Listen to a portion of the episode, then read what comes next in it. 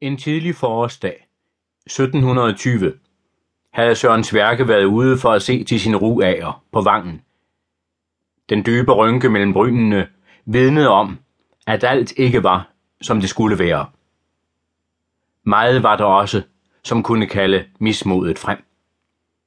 Vinterkorn og græs tegnede elendigt, og sidste års misvækst tyngede stærkt. Næsten overalt var der fodermangel, og både folk og fæ led nød.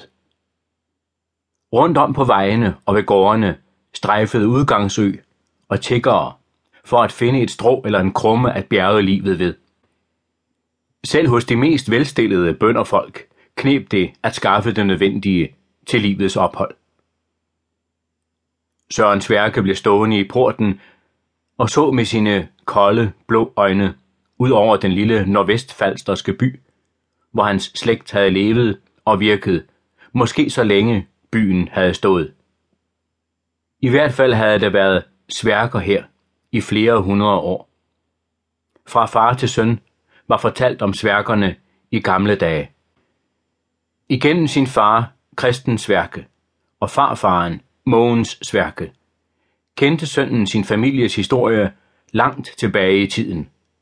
Og i mørkningsstunderne om vinteren fortalte han det hørte til sine børn, således at mindet om de gamle kunne leve videre iblandt de yngre, og derved bevares for kommende slægter.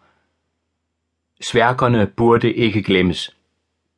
Havde de end som alle andre bønder kun kendt ringe kår, havde de dog altid kunnet hævde sig og haft det bedre end de fleste af deres jævnlige. Det var en ære at høre en sådan slægt til, men det gav også forpligtelse. Hver en sværke måtte vide, hvad han var sig selv og sit gode navn skyldig. Søren Sværke stod selv som sovnets mest ansete mand, og i bymandslaget havde ingens ord mere vægt end hans. Var han end langt fra nogen velstående mand, var han dog bedre stillet end de øvrige bymænd, og var hans kundskaber kun små, var han dog mere udviklet end nogen i omgangskredsen. Hans myndige, selvsikre optræden løftede ham, så han kom til at stå som et hoved højere end de andre.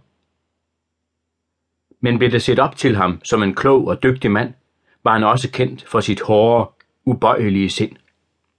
Hvad han havde sat sig for, skulle han nok vide at føre igennem. Og prøvede nogen at trodse hans vilje, søgte han altid at slå dem ned. Søren Sværke lod en stund øjnene glide hen over byen. Her lå gårde og huse i to lange rækker ved hver sin side af gaden. Alle gårdene var lave og firbyggede, stråtækkede og lerklinede, med stallen ud mod vejen og mødingen opad indkørselsportrummet. I regnvejr løb pølevandet ud på gaden, som blev et bundløst elte. Solen brød nu frem og spejlede sig i hvert eneste vandhul på veje og marker, så hele landskabet kom til at ligge som i stråleglans, og de fattige hytter og gårde badede sig i det gyldne skær.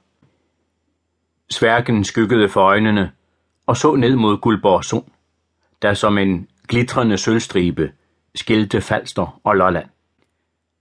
Ret langt til stranden var der ikke, og fra dreng havde han holdt af at søge derned og høre på bølgernes skulpen og se på fartøjerne, som sejlede derude. Nogen drømmer havde han aldrig været, og ville aldrig blive, men nede ved stranden var det alligevel, som blev der talt til ham med mærkelige røster, og som han vandrede ad forunderlige veje. Hernede lærte han også at forstå, at i den lille by havde han sit hjem, og at han var bundet til sin fødestavn med stærkere tråde, end selve stavnsbåndet rådede over. Kun såre lidt kendte han til det, der lå uden for hans fødeby og hjemsovn, og aldrig havde han overskrevet Falsters grænser.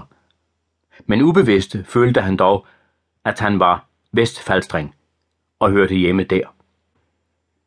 Hende fra gaden lød nu sindige hovslag, og lidt efter red en ældre mand op ad indkørslen.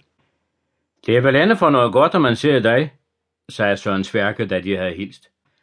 Nej, det er jo sjældent, at det bedste, at vi sovnefoder.